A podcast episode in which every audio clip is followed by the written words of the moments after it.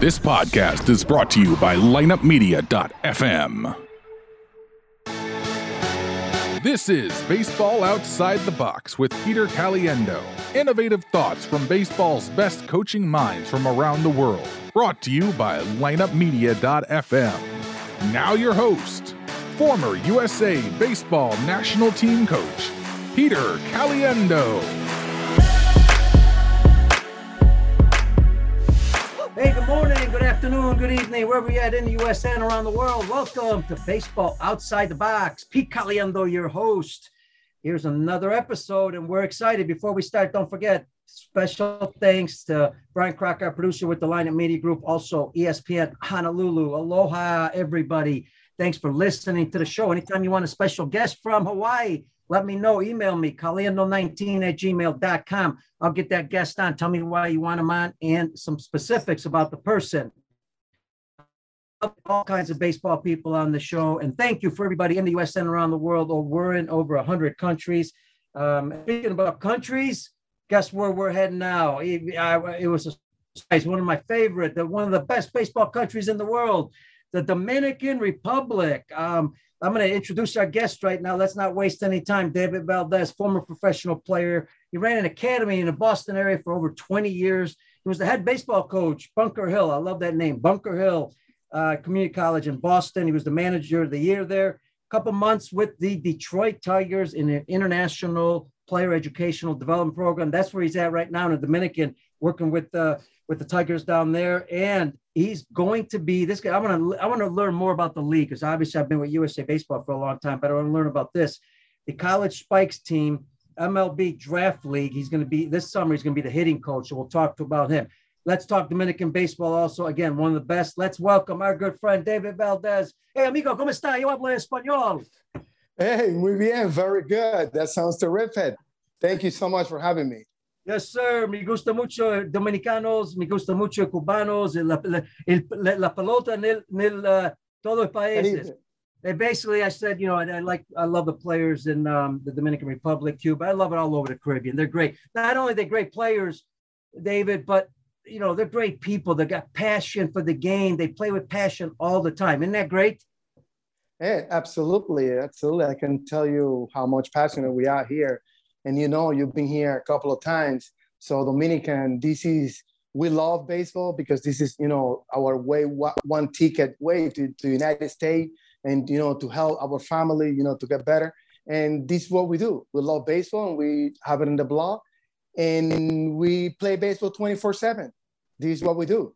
This is how we eat. Yeah. And you know what? I, I can't wait to get into that. We're going to get into Dominican baseball. We've had a couple episodes, but it's been a while. Um, but folks, before we on Facebook, I can see if you got any questions for David as we're talking.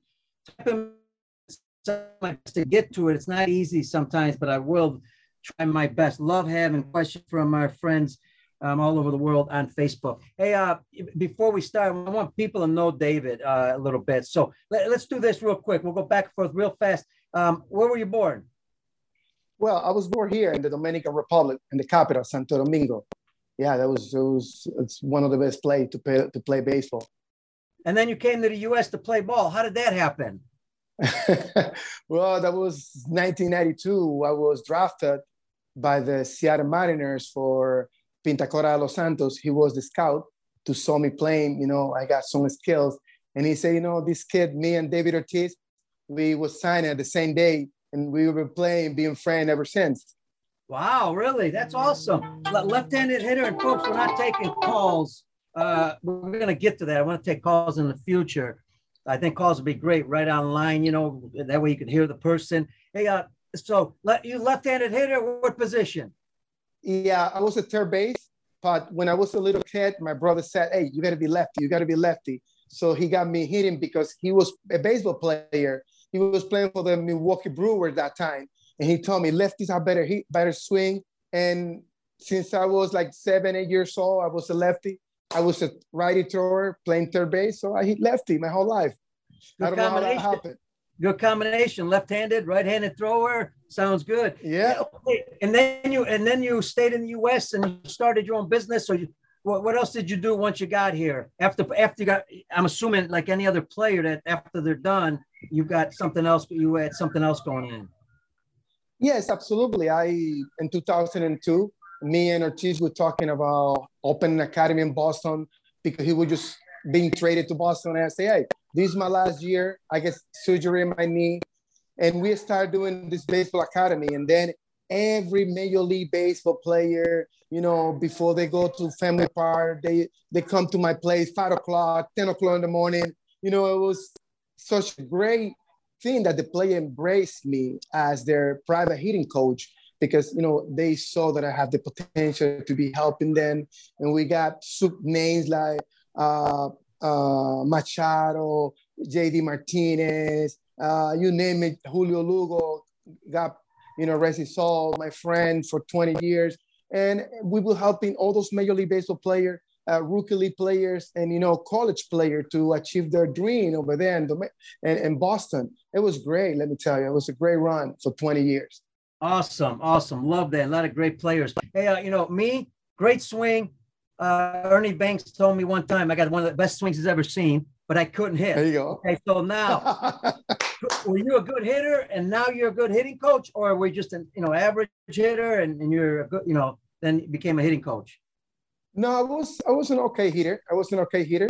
Uh, well, I got in my name two Hall of Famer hitting behind me, Adrian Beltre for the Detroit for the Dodgers and David Ortiz for, for Seattle. So yeah, that, that makes you a better hitter. Yeah, yeah, that makes you. Yeah, but you know, being an, as a hitting coach, it's not only physical that you need to see what they do and run, it's mental and sometimes it's spiritual. It's yeah, a combination. It's a combination. Into that, I love you brought that up. Um, over about brothers and sisters. You you're breaking up a little. Yeah, we had a little internet connection, unstable. Folks, hang on. Yeah, right there. Back, right there we back? Right there, that's good. All right. Yeah, we're back. Uh, how about brothers and sisters? Brothers and sisters, any of them play baseball, softball, anything? Yes, of course. Like I said to you before, my brother was signed for the Milwaukee Brewers in nineteen eighty-five by guess who? My good friend, Dan Duquette. Oh, yeah, Dan was on the show. Dan Duquette was the scout for the Milwaukee, for the Milwaukee Brewers in that time. But listen wow. how funny, listen how funny. I was talking on the phone with my brother, and he said, wait, Robert Valdez, that's your brother? I said, yes. Don't tell me you're the little kid when I went to Dominican draft him. And that was me at seven years old. Wow. Wow. And, and Dan Duquette, been on a show, fantastic person. He's doing a great oh, job running best. his own program. Really love that guy. He, he's, he doesn't know me that, that well, but he's really treated me good. Um, and I really want to thank him on the show. Hey, uh, favorite Dominican meal? Uh, there's so much good food in Dominican. Oh my God, I don't know. I don't even know where to start, to be honest. Uh, Sancocho, locrio, you know, plátanos. It's our it's our food that we can eat even better over here. But you know, Dominican food is great. The cuisine over here, people love to come, spend time, you know, and eat, you know, eat our food because we, we put a lot of love when we cook. We love to be in the kitchen. That's that's why the, our food is special. A little bit about we'll get into now. Let's start a little bit with the Dominican Republic, and we'll get into the uh, the uh, College Spikes team, the M L B Draft League. Yes, Dominican Republic. Okay, I, I mentioned you have a we have a lot of players that come from there. They love the game. They got passion. We know they want to get off the island. You mentioned that. Okay, it's you know they want to play in the U S. I get all that, um, but even though they're not off the island, and maybe sometimes you know at a certain age they're not going to make it. They're still playing, but they still play with the love. Where does that come from? Well, like I said to you before, baseball for us is a religion. Everything that we do, we breathe, we wake up in the morning thinking about baseball, we eat our lunch thinking about how that food can be better for us as a hitter. Everything we do here in the Dominican Republic is thinking about baseball.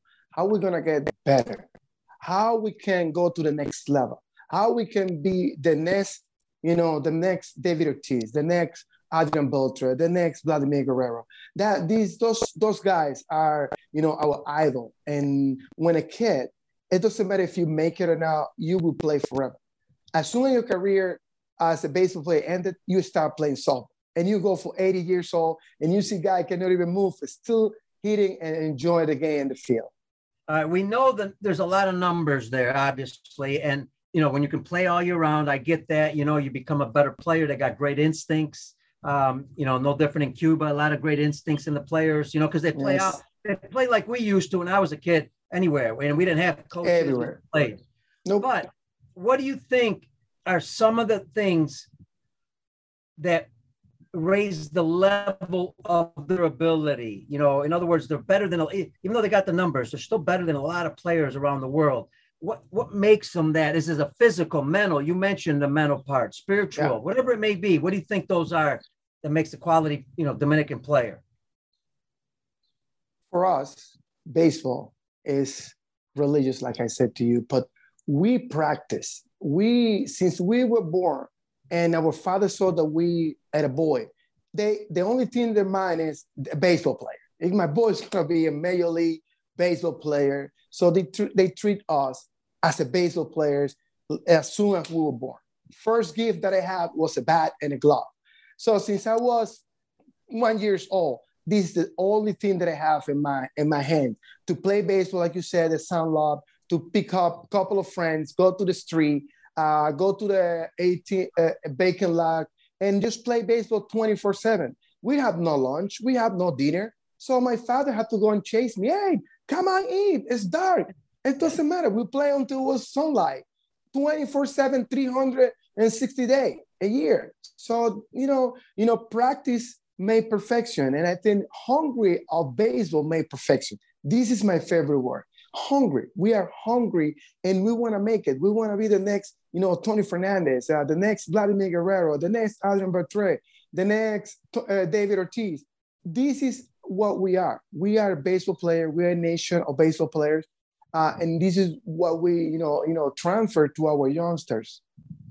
You know, David, um, I love the word hungry. And uh, I think that's big, big time. But you, the magic word to me that you said was practice. Um, yes. And I want you to, I want you to talk because I want you to talk to the coaches, players, parents that are listening in, you know, in the U S and around the world, because in the U S especially, practice is not being done enough. You know, it's kind of reduced. We've increased number of games. We want to play a lot of games and then we don't practice that much. Talk about what, how that could hurt young kids, because like you said, in the Dominican Republic, yeah, they play a lot of games because the weather's good all year round, no doubt, but I found that they practice, even though they play one hundred games, they practice more than they play. That's this is a great observation. We everybody think that we play baseball every day. It's not true. Right. It's a misconception. Right.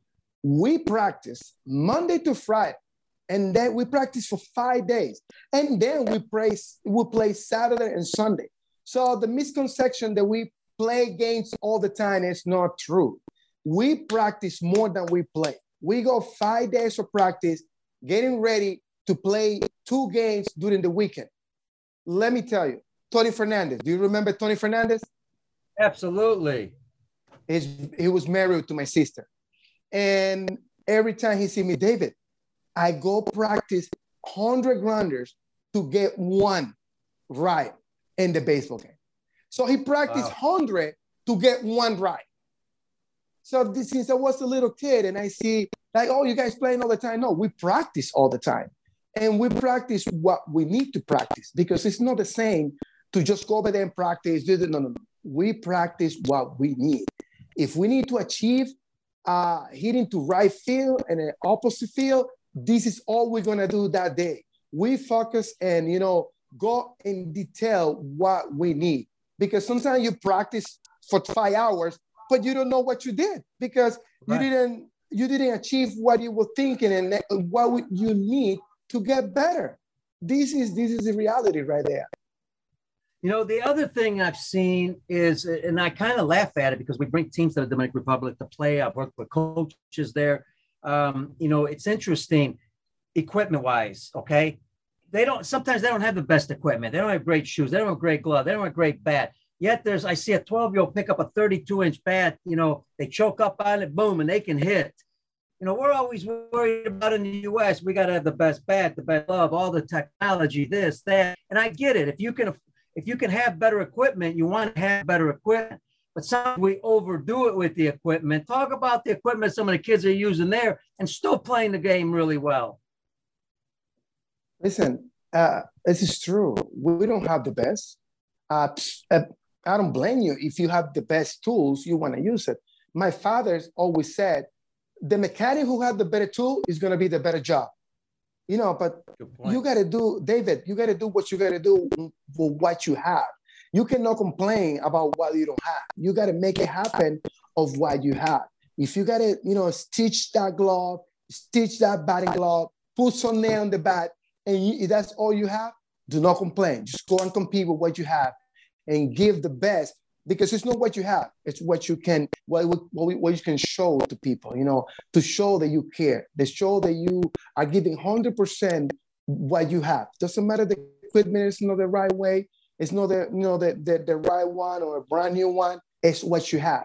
And when you show your passion and you show that you care and you, again, you're hungry to show that you want to go to the next play, this at the end, this is what it's going to show you. Not your brand new glove or your five hundred dollar bad Mauricio. I, sorry, I mentioned your name, but, you know, it but doesn't matter. That's all right. No, I mean, I've had, you know, I, I had an incident one time, a long time ago. We brought a twelve and thirteen year old team, and you know, we're playing a game, and one of the dads came by our dugout, you know, and and, and son, is something wrong with your bat? You know, maybe it's dead, you know. Uh, and I, I said, no, there's nothing wrong with the bat. You know, maybe you just need to get a little stronger sometimes, you know, and get a little bit more bat speed. And then the little Multiple Dominican shots. kid came up with a bat that looked, yeah, and then the Dominican came, came up the bat with a bat that looked like thirty-nine inches, looked like it was one hundred years old, and he hits a double in the gap, you know, um, again. You know, it has to do with, it's not just the bat. There's other things, and we're going to talk about those. Let's Absolutely. jump to Ortiz, because you brought you brought him up, okay? Um, this this is the David Valdez show, but I want to ask you about Ortiz. Uh, right, Ortiz, what did you learn from him when it came to hitting? It'd be interesting to understand, like when you talked to him on hitting, what are certain things you learned that were, that were key things that helped you as a hitting coach? Well, uh, let, we need to go back. nineteen ninety-one, nineteen ninety-two, you know, uh, the first time that I met him, uh, we were doing a tryout for the Seattle Mariners, and he couldn't throw. His heart was hurting him. He couldn't throw, and he couldn't do the infield. But let me tell you, as soon as that guy grabbed the bat and it started hitting that ball, that was it. He was, he was drafted right there just because his ability to swing. And he always told me, David, just be simple. Just get on top of the ball, get on top of the ball, muscle up, and just be simple. And he taught me a word that I have twenty clients that I can tell you that are still dreaming about me saying, see the ball, hit the ball, see the ball, hit the ball as hard as you can. That's it, simple. So that's what he told me all the time. And, and you know, his career didn't start as great because he got a little, you know, like he would want to do it, he want to show it. And then he told me, David, as soon as I lay back and I said, this is the way I am, this is the way I do things, and he went back to his way, so we don't we don't have to talk no more about this. You know his numbers right there, Hall of Famer. Just that simple transaction to the back way, saying, wait, I was doing great my whole life. Why do I change now my approach? And then he went back. I said, no, I'm going to continue doing what I was doing when I was successful. Don't change. This is the problem with coaches. Every time they see a kid, for ten minutes, they try to change, overhaul the whole swing, the whole approach, and then the kid is, you know, lost, and he doesn't know what to do. He's confused. But when you keep the, the you know, the simple approach, be simple, do what you got to do. If you feel comfortable doing this way, keep learning and learning. That's what David Ortiz said. As soon as I came back, be, be approachable, uh, come back to my swing, come back to get on top of the ball, see the ball, hit the ball. That was easy. That everything was, you know, clicked back to my head. So like any player, you're going to get into a little funk. You know, you may go oh for ten, eight, oh for fifteen. You got to go back to the basics. Yes. Well, you, you know, Mickey Mantle, when when when reporters like you, you know, going to him and say, Mickey, people are crying. You oh for twenty with seventeen strikeout. What are you going to do? Absolutely nothing. Just wait.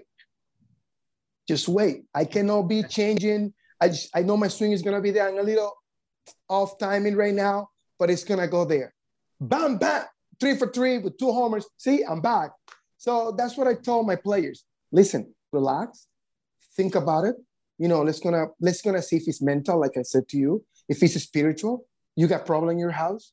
What's going on? What can I do to help you? No, go to, wait, come on, let's go do three thousand swings and see what happens now. Sometimes I need to find out what what is happening with his brain, what is happening in his heart, in his heart, what is happening in his soul. It's mechanically, it's mental. Is he here with me or he's in somewhere else? You remember that Julio Lugo, he called me in the uh, no, October before the World Series. And wait, what happened? You're hitting one twenty the whole season. And we realized there was nothing physically. It was nothing wrong with his swing. It was mental. As soon as we realized that was mental what was happening, the best off-season is like three eighty-seven in that World Series. Yeah, so we're, you're basically, what you're saying is you're a mental coach. You're, you're, that's, I mean, the brain is so powerful that first you have to understand the player, where they're coming from, and then see if that cleans up, and then go ahead. If that doesn't work, then what do you do? Well, I need to see the players first. I need to see where you were, what, what different you're doing. If it's mechanically, it looks the same, you're doing the same thing. But when the games come, you're doing something different, or you cannot connect with your sense, with the same swing you're doing, there's something wrong. It's not mechanically, because mechanically his swing is good. So how you feel? Are you spiritual? Something is bothering you? Something at home, something with you? It's not physically because nothing hurt. So it got to mm-hmm. be mental. One of the three parts, because to be a good hitter, a good baseball player, you got to be, it's not only physically, it's mental, and it's spiritual, that everything had to come together. My players are happy. Why do I want a happy player? Because when you're happy, you don't complain. You are coachable. So something had to be fun. Come on, Pilo Pinchi, what's going on? Tell me. So it's got to be fun. You, it's a game. It's a game. Uh, Lou Brock said, if I don't have fun, what I'm going to play baseball? It's a game that you got to have, go over there and have fun. You want to go to the field. You, you cannot wait until your father wakes you up. No, no. You are the one who wants to go to the field. That's why my players, I would say, watch the game, Mister Baseball. You know, you remember Mister Baseball? Oh, yeah. One and of my favorite movies. Absolutely. As soon as he put his soul into, and he was waiting for his coach with back, hey, let's go. Then he changed. He changed everything. Changed the attitude, changed his approach. He was coachable. He was happy. And he became the player that he was. So it, it got to be a, a, everything, the whole nine yards when you work out with a player. You know what I'm saying? This is this is so beautiful. When you can click, the, the player engage with what you're saying. He trusts you. This is the mo- one of the most important part of baseball, the trust. You trust your coach, and then you go and perform. And that's it, and be happy. You know, I love all that. Sounds fantastic. And, you know, the other thing, you know, you mentioned the Japanese, you know, they focus a lot on the mental part of the game, right? The mental part, the brain, the the health, the, the what they eat. I mean, and then you wonder why again. And again, they do the same thing you guys do. They practice a lot, you know, and I want to go back to that, but they do that. So that, you know, the common denominator around the world with some of the best countries in the world is practice a lot. Um, and that's what I love that part. You mentioned spiritual. Um, what are we talking about? Spiritual, that is that the brain again? Um, what, talk about spiritual when somebody's not in a spiritual mode, when it affects their hitting. Remember, spiritual is not mental. That's why you got to be, be very careful. When somebody's broken inside, it's not mental. You know, you can talk and you have a conversation, and he can go and, and do whatever. Everything he had to do on the field is perfect. So it's not mental. Sometimes it can be your spiritual when you are broken inside. When something happened in your house, when something happened uh, with your with your spouse, something happened in your environment, you're back in the country, something is happening. You know, uh, I I have a friend, a Venezuelan guy. I said he's like this. He said, what's going on? You're the, what, the best player we have in the team. He told me, my father was just kidnapped two weeks ago. See, there was something wow. happening. It's, it's not mental. His, his approach, his thinking, is, everything is there, but it's broken inside the heart because something happened behind uh, back in his country. So, you know, like Japanese, you say in Japanese, I love the practice and everything. But Japanese have one problem. Everything is straight. We Latin, we know that life is a game. So it's a game, but with rules. That's what we taste. So we are so happy when we play because we know it's a game, but have rules. You have to follow rules, but you have to enjoy life as a game. They take it sometimes too serious, and you cannot be too serious. You got to have fun inside the game. No, that's a great point. I mean, uh, absolutely. Don't tell them too much because they're already good. We don't want to get them, we don't get them any better. Internationally, you know, they're at the top. You know, when we talk about international baseball, Olympics, you know, Pan Am yes. games, not Pan Am games, but World the games. World Series Classic, the Classic. Yeah, the Classic. I mean, they're, they're they won twice in a row. Yeah, they're an exception. I mean, Dominicans too. I mean, a lot of teams are very good. Um, but he, okay, look, here's the other part. You get a lot of coaches, you know, and uh, during a game, okay, um, the players, you know, there sometimes, hey, coach, you know, uh, I don't know, maybe they struck out or grounded out, whatever. What did I do wrong? Uh, a lot, right? What did I do wrong? They always think it's mechanically. Um, what's your response to a lot of players when they come up to you and, and ask that? Like I said before, I need to follow my players. I need to see them where they're coming from.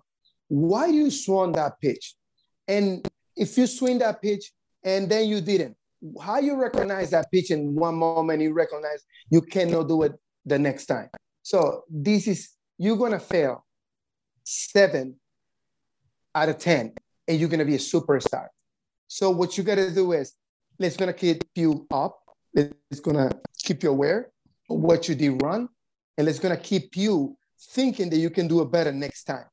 This, my approach with hitter is be simple. Uh, so I, I never talk to a guy during the game.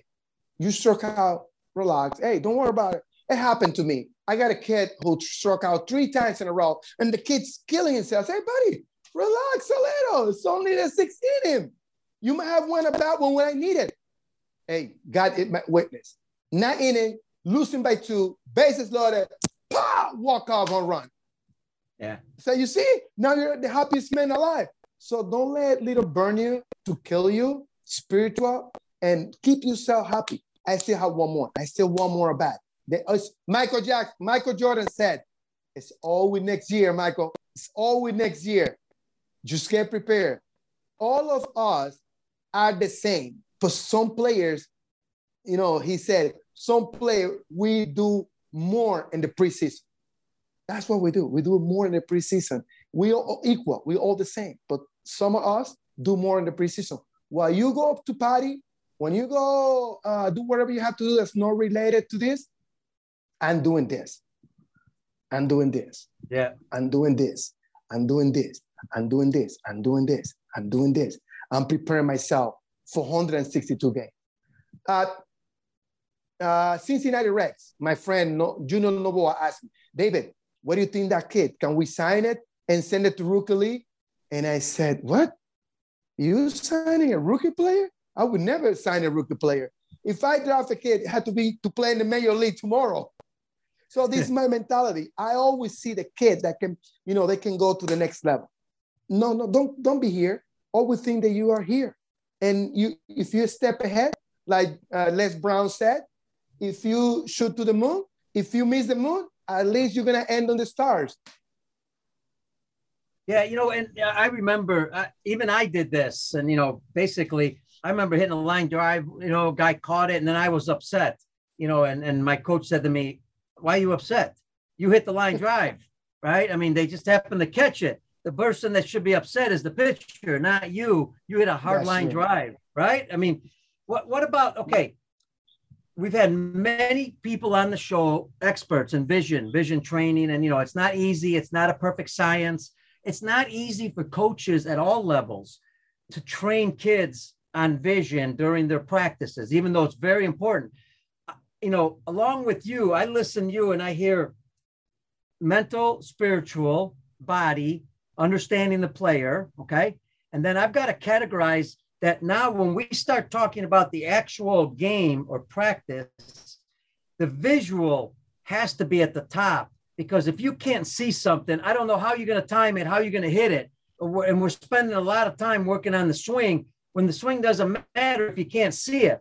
Because, the uh, you know, in my mind, the eyes are going to tell the brain, the brain's going to tell the body, and then here we are. We got a chance. I don't hear a lot of coaches, even on social media, talk vision, vision, vision. Maybe it's because we don't know a lot about it. What's your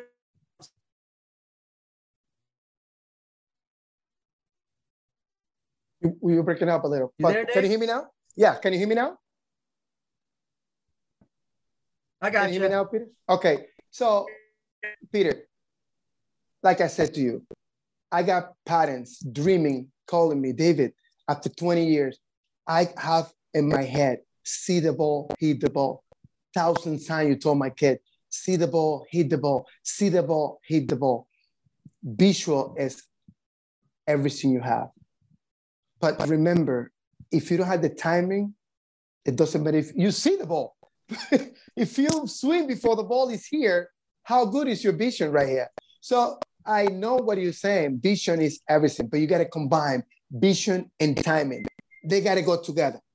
Vision and timing, because like you said, your eye is going to tell your brain when to swing. Your brain is going to tell your hands when to pull the trigger. Your, your body is going to follow through with your hips, with your knee, with your low, with your, you know, pivot. So it's a combination of, you know, the whole nine yard, vision and timing. But for me, vision is on the top, but timing is in the very top, because sometimes you can see the ball and you cannot hit it anyway, because your timing is off. So when I work with a player, this is what I focus. Can you see it? Can you time it? Can you see it? Can you time it? If you can time it right here and you can come out with your hand, that's all that I want. It doesn't matter if you put your right foot. Frank Thomas, he never hit a ball with his right foot. He put it a mile. So it doesn't matter. You're, if you can time it and you can swing, that's it. It's a, it's a beautiful question. Thank you. Yeah, no, and I'm with you. And I, you know, the reason I brought that up is because in order to time, you've got to see the ball well. So I get that they work together, because that was going to be my next part is, now I got to work on the timing aspect. So to me, vision and timing are critical. How do you, how do you get young players? Is there some, I don't know, drills or something you do to work with timing, something that helps your timing? I know experience obviously helps that, but is there anything else you work with? Oh my God. They're going to kill me in the coaching community. They're going to They're going to kill me, but, you know, I got to say it. No, we're here in a great conversation with you, but I got to see it. Hey, uh, I don't know how you guys can remember right now how to say it, but, you know, pe- pepper game, pepper oh, game. You remember it. Those pepper game? Absolutely. You cannot do it anymore. But in my practice, we're going to do it twenty thousand times. Hit it to, to the first one, hit it to the second one, hit it to the third one, hit it here, hit it line drive, hit it, learn how to dominate your hand. You talk to Pete Rose, you sit down with Pete Rose today, and he will literally tear up saying, how we don't play pepper game anymore? Because one act, an incident, just one. It was one that happened that the guy died, broke a pinky, and that's it. Cannot do it anymore. And you talk to Okan Boy, you talk to Sam Horn, you talk to Billy, and I said, listen, pepper game, pepper game. They had it. Players are complaining because the chief, he cannot just pull the ball. What about the other side that is empty? You're a professional baseball player making twenty million a year. You need to be capable to hit the ball opposite field. Yeah, it's amazing how many young kids, because we do it all the time, and I get kids that we don't know, you know, that travel with us, that cannot play pepper. And pepper, talk about perfect timing. Kids don't throw the ball the same speed all the time, right? Then they throw it like, you know, on a hump, they throw it fast, you know, so you got different timing from the guys that are throwing the ball at you. And then you're working on fielding too. I mean, it's amazing how we don't focus on that. We need to get that back into the game. All right, listen, um, what else? Because we could talk hitting all day, obviously, um, because those were critical areas when we're talking about the hitting part. What else are we missing when we're talking hitting, when it, when it comes to working with young players? Uh, there's only one difference between working with a major leaguer and working with a rookie league player. You know what is different?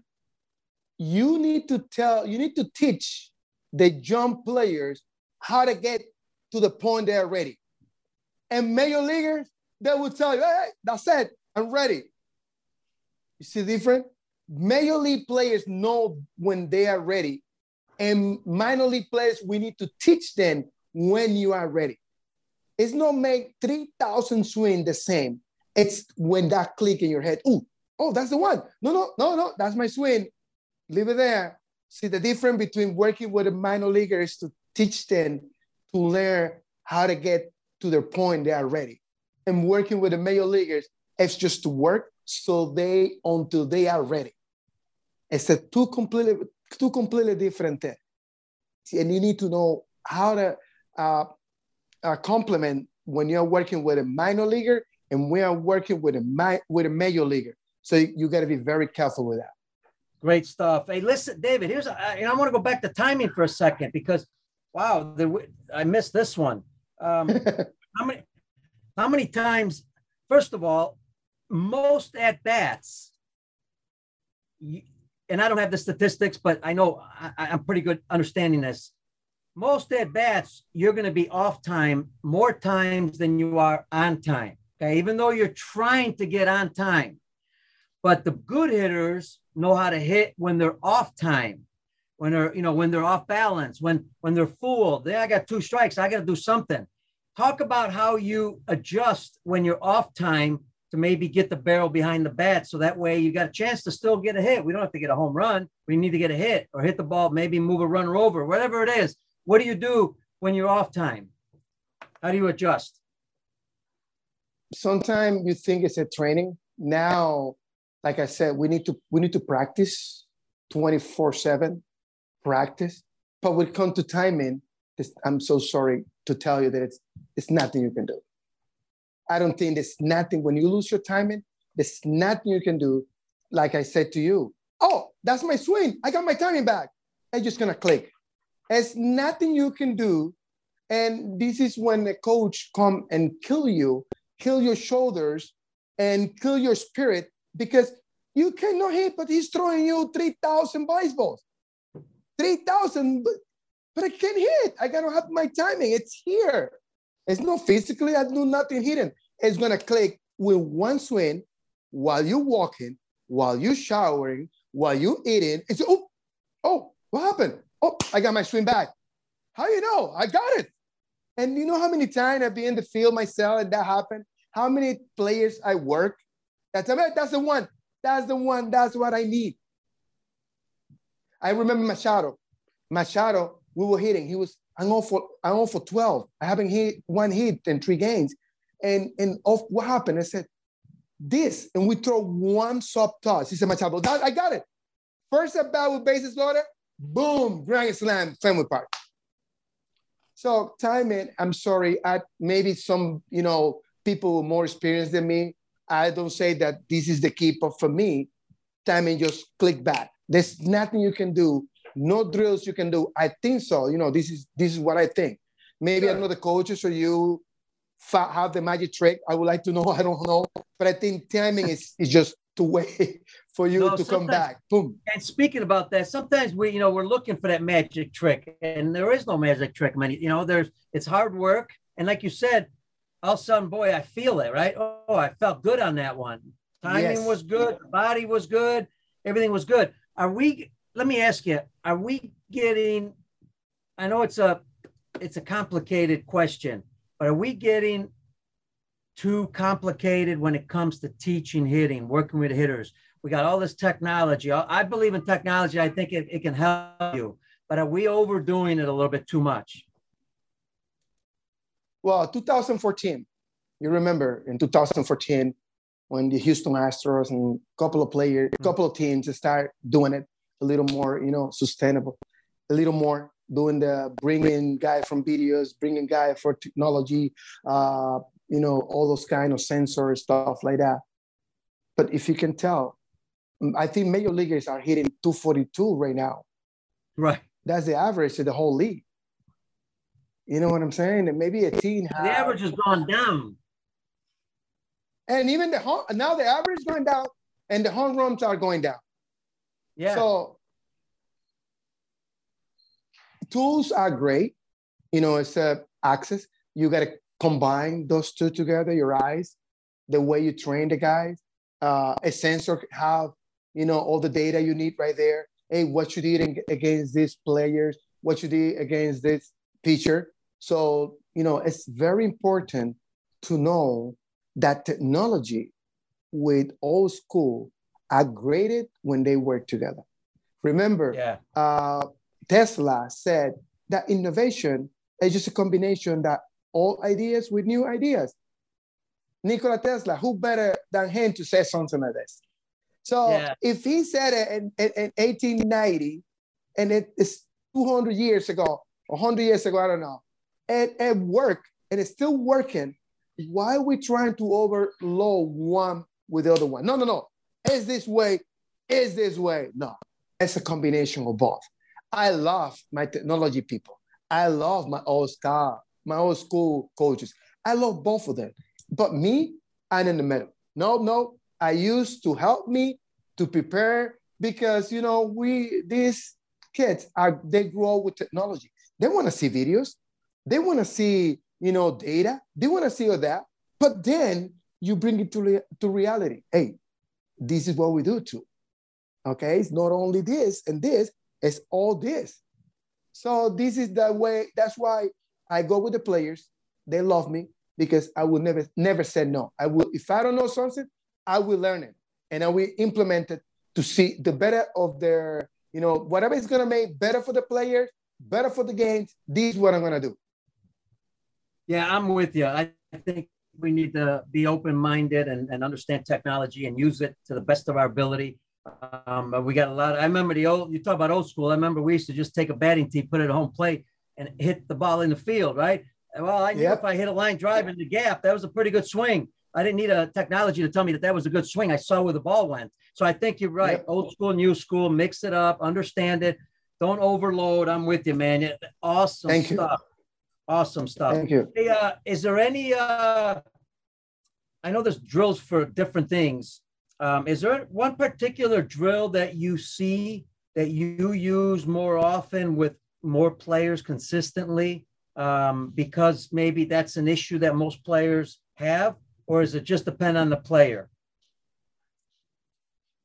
I like to work out with players having in this game for a long time. Why? Because I, I'm a sponge. I want to steal all their ideas so I can pass it back. And almost ninety-nine percent of the players that I train, major leaguers, or guys who play, you know, a lot of years, independent, Mexico, Korea, Japan, they all, all have one little thing in common. You know what it is? You got to be a stronger. You got to be as strong with your left that you are with your right. If you can work with both hands and both hands are the equal, no hand's going to pull the other one. They're all going to work together. They're going to do that combination. So the, the drill that I do with everybody that I think not everybody's the same, but I like to, you know, to at least try it with everybody and just mm-hmm. hit with your hand, hit with your right, hit with your left hand, hit with your right hand. And I can see which one are stronger than the other. If it's one is stronger than the other, I recommend, hey, we need to do some push-up with both hands. Yeah. We need to work out with both hands. It's not only your right. It's not only your strong hand. Both are equal. So you don't have a, a hole in your swing. You know, and I, what I love about that, I'll tell you, um, I'm glad you brought the hands up because, you know, we talk about vision, you know, we talk about timing, talk about vision. You know, it's interesting. You ask, you ask a young player, hey, uh, if you need to get the barrel behind the ball, you know, to hit it, what part of your body is going to take that barrel and put it behind the ball? You know, and I hear, I hear hips, hand, you know, this, that, all that, you know, and then you got to think, well, don't that the brain is going to tell the hands where to go, but, and vision is going to tell them obviously, but the hands control the bat. So we got to learn how to use that. And that's one thing that the Japanese do pretty good because you see a lot of pitches per at bat, you know, the Japanese are pretty high up there because they can control the bat pretty good. So talk about the hands. Yeah, uh, you you see videos. For, I went to I went to lunch with Clemente's son, and I said, "Why do you think your father was so great?" He said, "He didn't care about his body. The only thing he cared was to keep his hands here. You don't remember how far away he was, but still yeah. his hands back there. Oh, love Babe them. Ruth here, uh, Ken Griffin here, uh, uh, uh, Pete Rose here. So the hands was here. Doesn't matter what happened with bat. After he come with the hands, pat. That's all what I, everything that happened, it happened when your hands move. Like you said, your vision will tell your brain, your brain will tell your hand. That's it. Doesn't matter what happened with your with your body. Oh, you got to stay here. You got to, no, no, no, no, no, no. You got to hit the ball first. And that's what I, again, that's what I love about Popper, because you got to use your hands, you know, and that, that really, and we got to get that back. We've been pushing a lot in uh, on the show, talk, get, get kids to get back and playing Pepper. David, this is awesome, man. I want to finish it Thank with you. this. Um, you know, one, obviously you're a very good coach. Uh, you know, you understand players, you understand the mental part. Um, I want to finish it off with the college spikes. I want people to know about it because I really don't know. I heard a little bit about it. I read on a little bit, but talk about the college spikes, M L B Draft League. What is that? Well, uh, one of the things that I'm super agreeing with the Major League, that I'm so happy that they doing it, is the Major League Draft League. If you remember, there's two hundred collegiate league everywhere in the United States. So what happened was all the kids that were here, there, Missouri, Mississippi, K-Cup, everywhere. So the scouts, they had to go traveling. They maybe a good first round pick, it would face a division. I'm not saying that division three is bad or better one or the other, but you know, division one is division one. But a guy who was in a division one, who's, you know, draft material first round, facing a, a guy who was in high school, or a guy who just come out from high school, or a guy who just was playing in a U C O, or a guy who was just playing in a division three. But now what the Major League thought that is amazing is let's gonna bring all those draft pick players eligible and put in one league. And wow. Let's see what's happened when you match all those talents one to another. Because you can dominate this league, and then we're going to give you twenty million dollars to draft you. And then you go to rookie single A. You cannot hit a ball. But why? Because you were facing guys that were not your level, that you were, you know, better than them. But now, if you can perform, it's like an all-star. Can you imagine if we have the all-star game every day? Yeah. Uh, How the competition is going to be? So much better. Wow. So that's what the Major League Draft is all about. Now you think you have what it takes to be a first round pick? Show it to me in the league that everybody is a potential first round pick. So this, if you can perform at that level, what else can I tell you? Is it uh, Kerry Jackson and the people from the Major League? I don't know how they come out with that idea, but I applaud. Uh, this, I'm one hundred percent into this.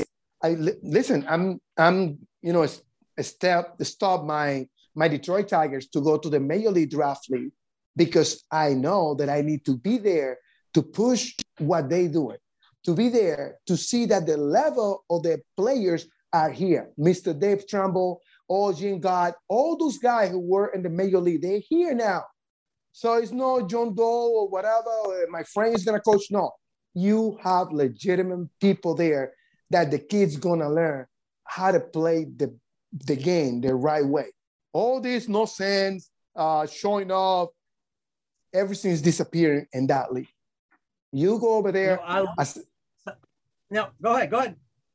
You go there and you're gonna show that you are a real baseball player, that you are a first round draft pick.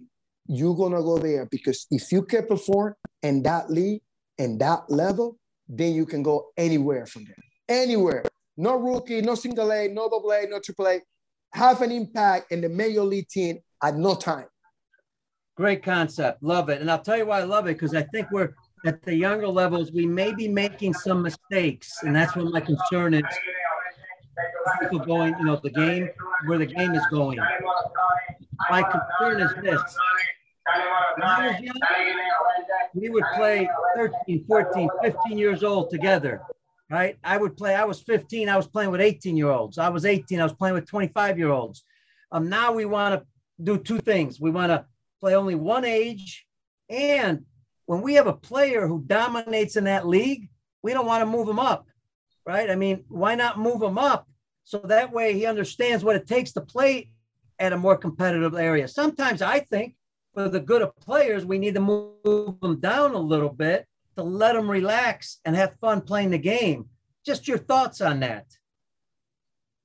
It's my, it's my thought too with kid, you know, under fifteen, sixteen, I always tell the pattern. My team, thirteen years old, we played fourteen. I never played my age when I was coaching youth baseball. We always play, right. If you're thirteen, you play fourteen. If fourteen, you play fifteen. And you're going to go with guys six three, six two, and we didn't care. We're going to go and play baseball against them. I'm very, you know, forward to play up. And like you said, if you're good to, well, you know, kids in the high school, they always take, most of them take a year off so they can stay one more year in high school to be more right. eligible to, to do better. Everything is possible. Everything is good when you know how to do it, how to implement it, how much you engage, and how much you explain and tell me the why you're doing it, and you find the why, the a good reason why you're doing it, and every, you can do everything. You can play up, you can play down, you can play your same age. But remember, when you sign a professional contract, you're gonna face a forty-two years old uh, Bartolo Colon with a ninety years old Juan Soto. So, you know, yeah. you know everything is it's possible in baseball when you know how to do it. Yeah, and in college, you're going to face older players because you might be a freshman and another guy's a senior. High school, you might get moved up to the varsity, or you're playing J V, but you're a freshman. Those are different ages. And I just want to encourage uh, I'm, you know, I'm sorry, Pete. Thing... I'm sorry, Pete. Sorry to intrude. Like I said, no, no, to you, no. we're, not, we're, not, we're not talking about ages.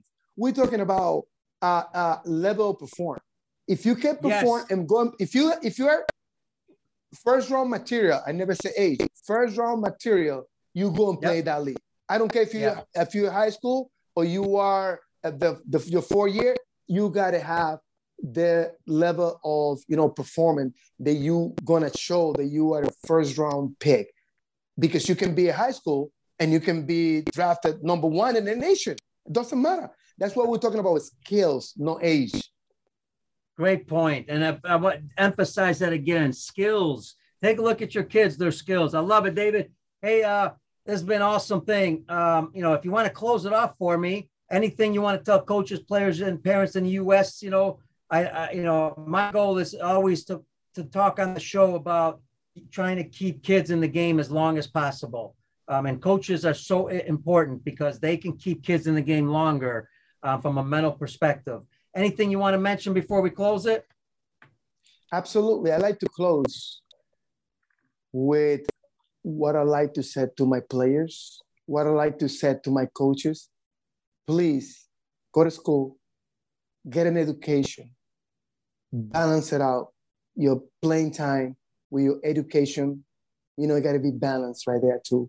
Please, parents, encourage your kids from our Latin countries, from, you know, American. Now they love to see the player, your kid to go to the next level. But please, uh, baseball career can be short too.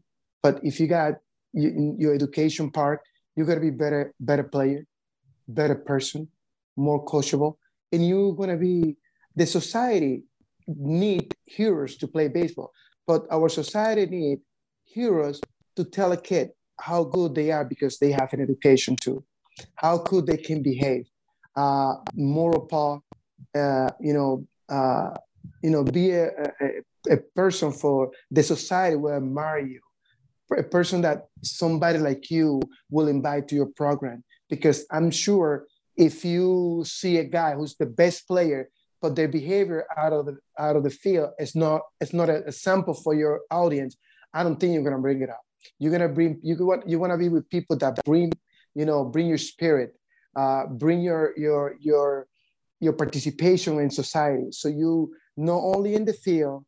Uh, that's why I love Muhammad Ali, Cassius Clay, Muhammad Ali, because he was not only show that he was the best uh, uh, boxer, but he was a person who can talk and realize that it was not a joke.